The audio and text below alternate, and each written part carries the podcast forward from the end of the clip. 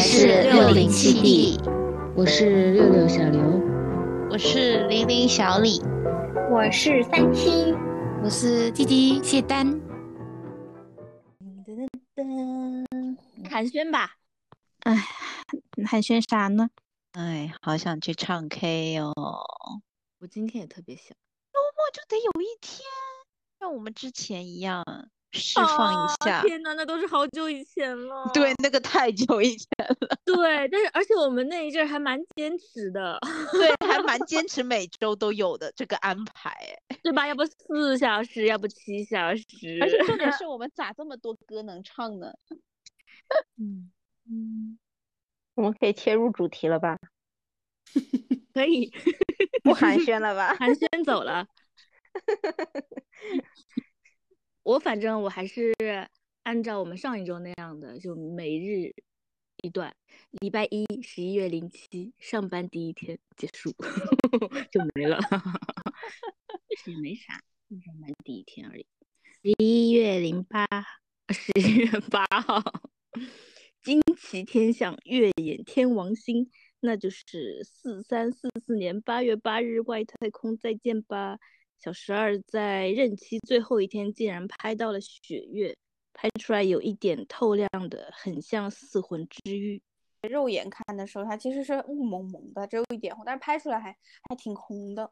嗯嗯，那挺好的。那我可能等只能等下个下辈子才能看。没有没有，雪月还是可以看见的，就是月月全食嘛。那天那个两千年以后是月掩天王星这个现象。就我们肉眼是啥？哦，也看不见哦。切，没什么好说的啦。然后礼拜三，十一月九号，十四 Pro 它来了，还有金在中的专辑。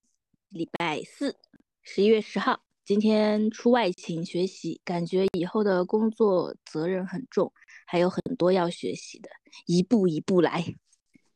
然后就是十一月十一号，我这个写的是十一月十一号到十二号哦，因为是有一点连续的事情。先从白天的开始，呃，首先推荐播客叫《钱包富贵》这个播客，然后因为我听了他的第四期是爱情争霸赛年上 vs 年下，哈哈哈，反正这个播客还有一点好笑，听的时候也是会嘴角上扬的。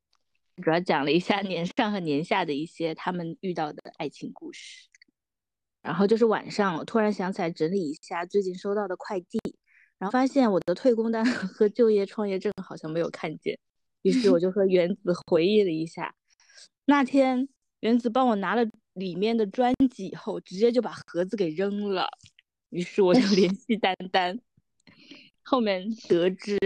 呃，就业创业证和一些退工的资料包在了专辑的外面，拿了专辑就没有看到顺丰的信封，就直接扔掉了。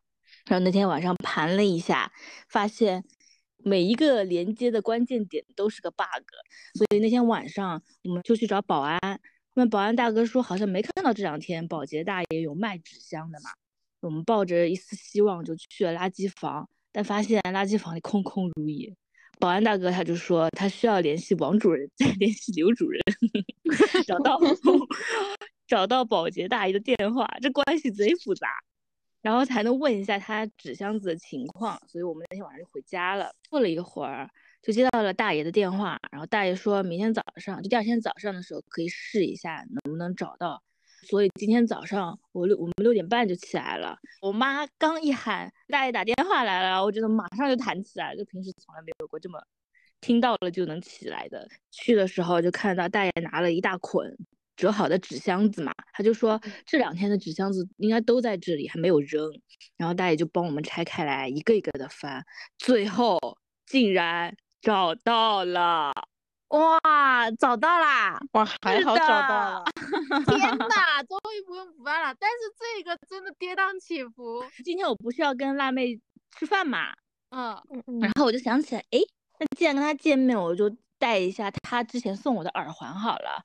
然后我就打开抽屉，然后找到了那耳环的盒子，然后我打开了盒子，你们猜我看不在？是我的身份证。那我现在先来预告一下我的，我希望我能找到我的那一张呃社保卡，真正的社保卡，它能出现在我能意想不到的地方吧？因为我也要去补办它了。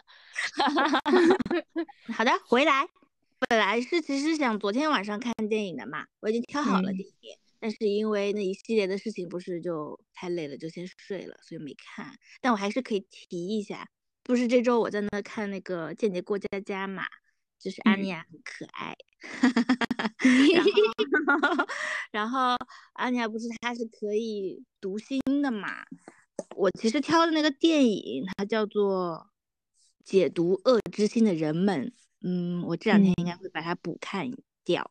那我说说我的吧。一月七号，我本来安排的是早上起床锻炼四十分钟，这个我锻炼了。然后呢，再再有一个安排就是把我们就是明天要发的那期播客给剪。但是呢，因为我晚上回家的时间太晚了，我就没有做这件事情。话是。本来以为没啥需要改的，结果没想到还是要改，结果还不如重做。十一月八号没来得及剪播客，哭，工作过于细碎。十一月九号加班，感叹号感叹号感叹号，居然加到了一点，真的是无语了。这几天工作量真是太大了。十一月十号终于有时间看了电影。看了课外活动，难看不好看，浪费我的时间。这个一会儿展开说说。十一月十一号，耶，晚上去吃谭鸭血了，赞的。发现打工人的周五都是在吐槽工作，大家都好不容易呀。今天的就没有写啦，今天只是有一些运动的安排，然后还有播客剪完了，就是这些。展开一下。这个电影，就他这个剧情还有点意思。他们是在读高中，那个男生就比较聪明，他就利用自己学在课堂上学到的知识，去把他身边的同学父母给杀掉的一个故事。黑色喜喜剧悬疑电影，同学就是在吐槽他爸妈，就觉得他爸妈不好，然后同学们就会给钱让他把他们的爸妈给。弄成意外死亡的那种情况，嗯，你不觉听着感觉好像哎还蛮有意思的嘛？我就是你投了这一点，我觉得哎这个题材我没看过，我想看看，感觉好像还不错，并且他到后面就是他就是有一个警察一直怀疑是他杀了那些人，但是警察又没有证据，因为那个男生其实是用了侧面做一些，比如说第一个。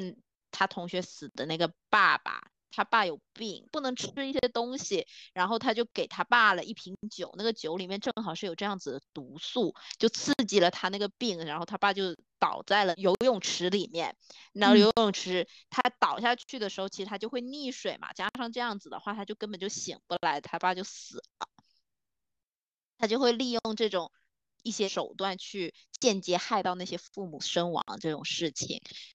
有那个警察就一直怀疑他，因为他跟所有的同学都是有接触的，嗯，就是只有他这个人，然后警察就一直怀疑他，警察就有点那种躁郁症，很喜欢喝酒，他喝酒喝很多，然后大家都觉得是那个警察有问题，因为那个那个男生他爸妈很有钱，社会阶级比较高嘛，所以说上头的人也觉得不可能是这个男孩，因为这个男孩家教很好什么的，就觉得他不可能会做出这种。杀人父母的这种事情，就让那个警察别查了。但那个警察就一直觉得是他，就一直跟到了后面，弄了一个女生，那个女生喜欢这个男生嘛，假装让他拿走了他的那个 iPod，iPod 里面就有录下来他的录音证据，就是说啊，今天我去杀了谁谁谁爸爸爸妈妈，就是故意给那个警察看。然后那个警察呢，就就想说。这个女生其实也是证人嘛，她也有物证有人证，所以说一定能把那个男生定罪。但结果没想到，就是后面有个反转，就是其实这个女生是帮那个男生，反正那个警察最后就死了，这件事情就不了了之了，就觉得说是那个警察自己想多了，根本不可能是这个小男生去害死这些人。你可以说这个男生呃很厉害，利用自己学到的知识去杀害一些。就是可能父母对孩子很讨厌的父母，我觉得 OK 这个话题，我觉得我能接受。但是他就是拍的很让人觉得说，男主到底是用了什么样子的方法，就是很高级啊，或者是做一些科学实验，或者是就是利用人。或者是利用，比如说我想杀你，我就利用了谁谁谁谁谁谁谁，然后最后杀到你了。他并不是这样子，他就用一想就能想到的那种方法去杀人。我就觉得，好像这个男主也没有想象中那么聪聪明。男主并没有强大到让我觉得他杀这些人是对的。这个剧非常不推荐，大家还是少看点这种剧吧。嗯，对的，课外活动记得课外活动不要看。好的，记住了。好的，昨天晚上我约了朋友去吃谭鸭血，就坐在我隔壁桌的五个女生，她们一直在讨吐槽工作，我就仿佛像看到我们曾经一样。而且那个女生 说的就是一个人干了三个人的活，且公司不招人。有个女生就是多叫了一瓶大可乐，她说：“来，不说了，喝了它吧。”好的，我的就。我讲了，但是我没有记录每天发生了什么。我这周就是忙，很枯燥的忙。然后我这周每天都在喝果汁，就是为了让自己健康一点点。他说我昨天晚上喝的那个果汁，然后边喝边那边呕吐。那也不用喝了，倒了就好了。为什么要边喝边呕？但是你觉得到了又可惜，因为它里面都是精华，其实还是咽下去一点的。就是 告诉自己，就是给自己洗脑，健康是 健康的东西，不用也他也不用这样子。然后一周就没什么。我这周没有看电影，但是我有分享，我有想分享的电影。我很久之前那一阵疯狂迷恋法国电影，它叫《梅子鸡之味》，二零一一年的。简单来说，就是一个小提琴音乐家，他决定去死。然后电影是以第三视角，这个男主呢，他就是一个音乐家，他是拉小提琴的，当时当代最有名的小提琴家。一开始先讲了他的家庭，他的家庭关系并不好。他和他的妻子能在餐桌上直接吵吵起来，因为他说他第二天要去买一把小提琴，他的妻子就很不高兴，就是对他拉小提琴这件事情很不满意，因为他没有工作。也不照顾小孩儿。第二天，他还是带他儿子一起去买琴了，买了一把好琴中的好琴，绝世好琴。买完，就是他带他儿子就回家，然后他儿子就是困了，然后靠在他的肩膀上睡觉。然后他想一些，思考一些事情。他这个时候就说了一句话，他说：“有我在场，星辰也暗淡无光；我即便衰落，群星也失荣光。”他是有这种艺术家的。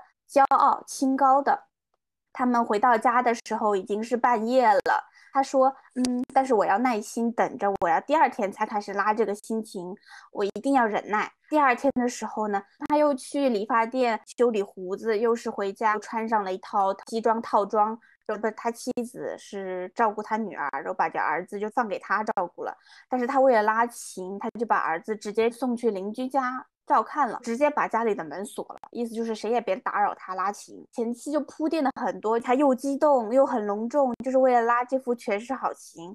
但是他拉了两声就停止了，就脸上的表情很失望。然后这个时候他就去床底下拉出了一个琴，他打开那个新琴之后，里面的琴是坏的，就看得出这个琴是被摔了。然后这个时候。开始切入正题了，说他万念俱灰，决定再也不拉琴了，并且他要自杀。然后就是他葬礼的画面，旁白说他就是爱他的人都在场，这里就是一个伏笔。然后就开始倒叙了，就是从他决定开始自杀的第一天往下讲了。这一段就很有意思嘛，就一天的时候他自己呃思考了一下要怎么去死，最后想到的方式是他要饿死自己。然后就开始回顾自己的一生了。第一天，他回顾的就是他并不是一个非常好的父亲，尽管他是在努力扮演这个角色，但他好像没有真正的去了解过自己的儿子和女儿。家里一切都是他妻子在安排的，他就是像那种不食烟火的人。但是他的妻子对小孩儿也是很严厉的。其实我觉得他妻子有一部分是把他的不作为、不负责任，就是把气是撒在小孩身上的。其实小孩也很可怜。嗯，第二天他就开始想到了自己的母亲。他母亲呢，就是二十三岁的时候就生下了他和他的弟弟。但是他后来离婚了，离婚之后就嫁给了她的第二任丈夫。但是她丈夫在四年后就出车祸去世了。她母亲很爱这任丈夫的，丈夫去世之后，她母亲就开始抽烟酗酒。然后她母亲最后就是心脏病发作去世了。她妈妈临终前说：“嗯，帮我在最后点一根烟吧，这个烟就是灵灵魂的载物。”然后那个烟呢，就像一片云一样飘到窗外，画面就是他在拉小提琴。他在这个回忆的同时，他的妻子打电话给了他的弟弟，他有一个亲弟弟的，但他弟弟其实也不不太喜欢他妻子，但是他和他弟弟关系是很好的。他们俩小时候，他的老师羞辱过他，说他们俩是同样的家庭，同样的教育，但是一个坏种，一个好种。他的性格孤僻，从他小时候长大这个过程中是受到影响了的。他弟弟来劝他的这一天，他们俩却吵架了。他就觉得弟他弟弟就是一个道貌岸然的人，道德绑架他，然后就没劝好，他弟弟就走了。之后的几天，他妻子就试图通过美食来挽留他。他最喜欢的就是他妻子做的梅子鸡，所以这电影叫《梅子鸡之味》嘛。嗯，然后，然后，然后他就进去房间，但是。他就是一口也没吃，他就说一切都怪他，他从来没有爱过他。然后妻子就是很生气，就摔门就出去了。以他妻子的视角，又开始重新回忆，就是妻子小时候就开始暗恋这个男主。后来男主就出去游历了，就不在家乡了。虽然就是一直等这个男主，就一直单身没有结婚。后来还回来了，那个时候还没有讲他为什么回来。他回来的时候，这个他的妻子当年是三十岁，他是四十一岁。啊，那个时候他男主的妈妈还没有去世，就是强行让他去，把他给娶了，所以他婚后他俩都不是很幸福。但是结婚的时候，他妻子还是很开心的，就是那种如愿以偿。然后就讲了他床底小提琴坏的原因，是因为他没有带他儿子去医院，他只拉小提琴，他也没有工作。他之前是一个大学的音乐老师，妻子就指责他为什么不去工作，他就嫌他老婆世俗，他说我是艺术家。我居然要去做工作，他妻子压抑了很久，终于爆发了，就把他的小提琴直接就砸掉了。哦，往后的几天回忆他年轻的时候，年轻的时候他的音乐造诣并不高，他的老师说他还拉小提琴就是只有技巧没有感情，他就很失望。他就在街边，他就遇到他的初恋，他此生挚爱。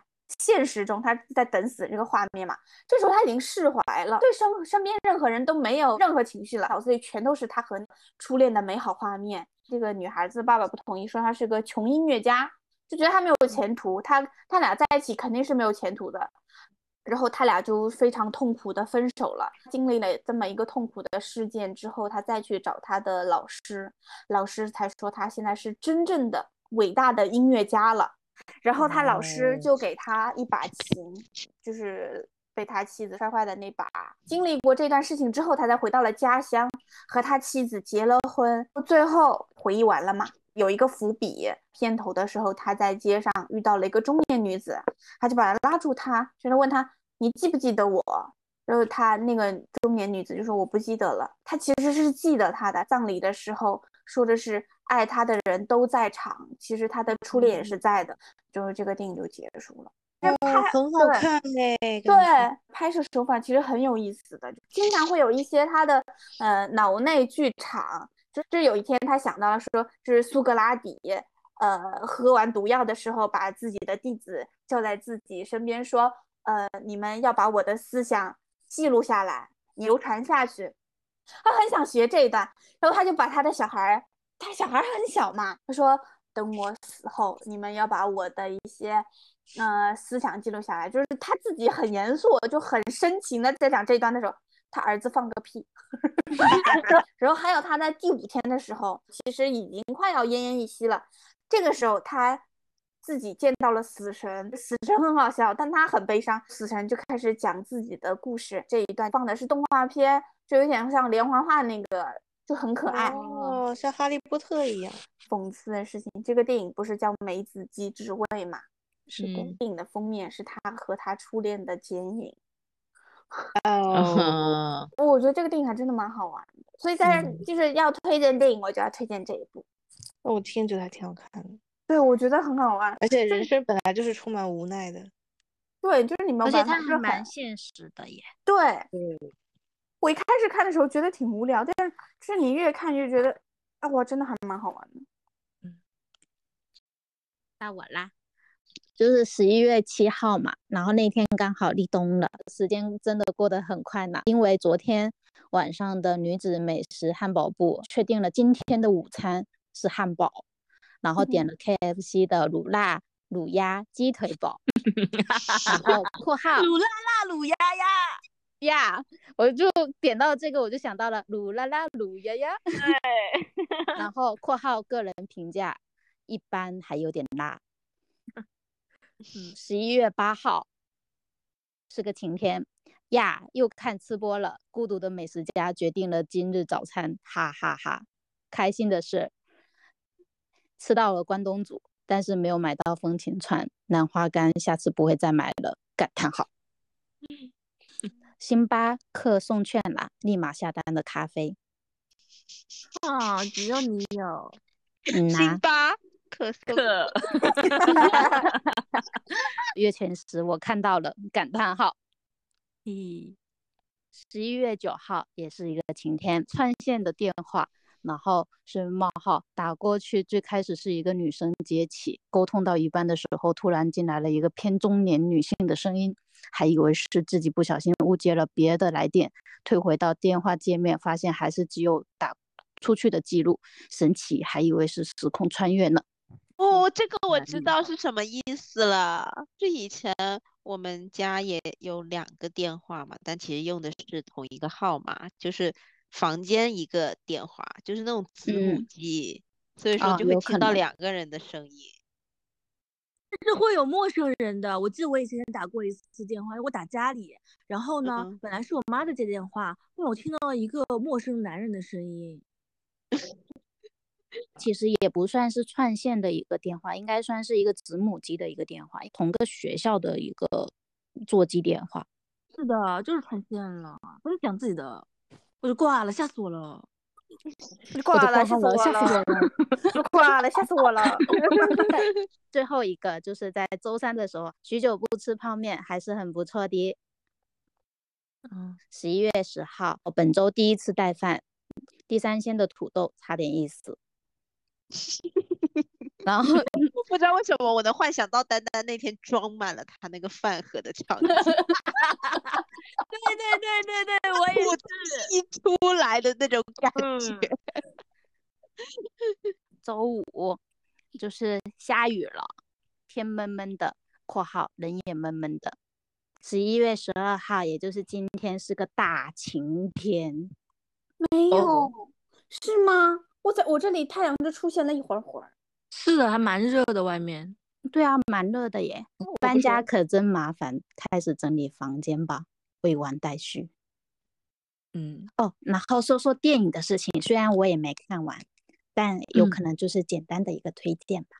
嗯，你说大家都看过的哦，对啊，我觉得可应该都看过吧。就是那个玛丽莲梦露的《热情如火》，真的很老哎，这个片。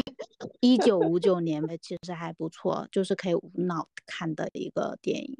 主要的一个故事情节的话，就是有两个乐手是男的，目睹了一场黑道大哥处理一个背叛者的场面后被追杀了嘛。为躲避他们的一个追杀，两个人男扮女装躲进了一个女子乐团，然后在那里遇到了梦露饰演的这个女生，开始了还挺好笑的一些事情的。他这两个扮男扮女装的这两个男生嘛，就简称一个 A 一个 B 吧。A 的话，他就是跟玛丽莲梦露有套路满满的一个互动。玛丽莲梦露不是想着说要找一个百万富翁，被这个 A 知道之后，他就假装是一个百万富翁。B 的话，他是扮演女生，被一个百万富翁看上了，百万富翁就 就是一直在追求她。两个人渐入佳境之后，开始有一些谈心什么的，他就跟这个百万富翁说，他是如男生的话就怎么样嘛。百万富翁就说人无完人，这个也算是这部剧的一个经典台词吧。因为我也没有看完，就是我讲的后面这半段我还没看呢。嗯，好的。是是有声电影吗？是有声电影，又不是左贝里。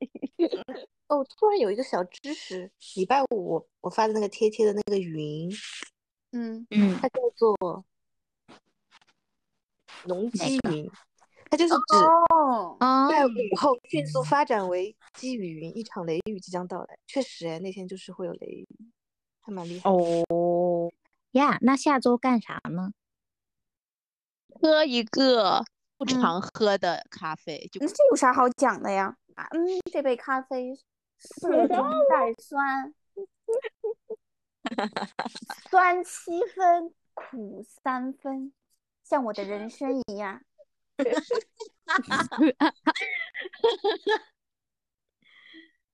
那能干嘛？拒绝一个请求，万一这周没人跟我请求怎么办？拒绝一个无关紧要的请求。哦，是 such as，妈妈让你拿个东西，我不拿，或者是，哎，来来吃饭，我不吃。那就说一个自己被骗的事情。我下周不去上班了。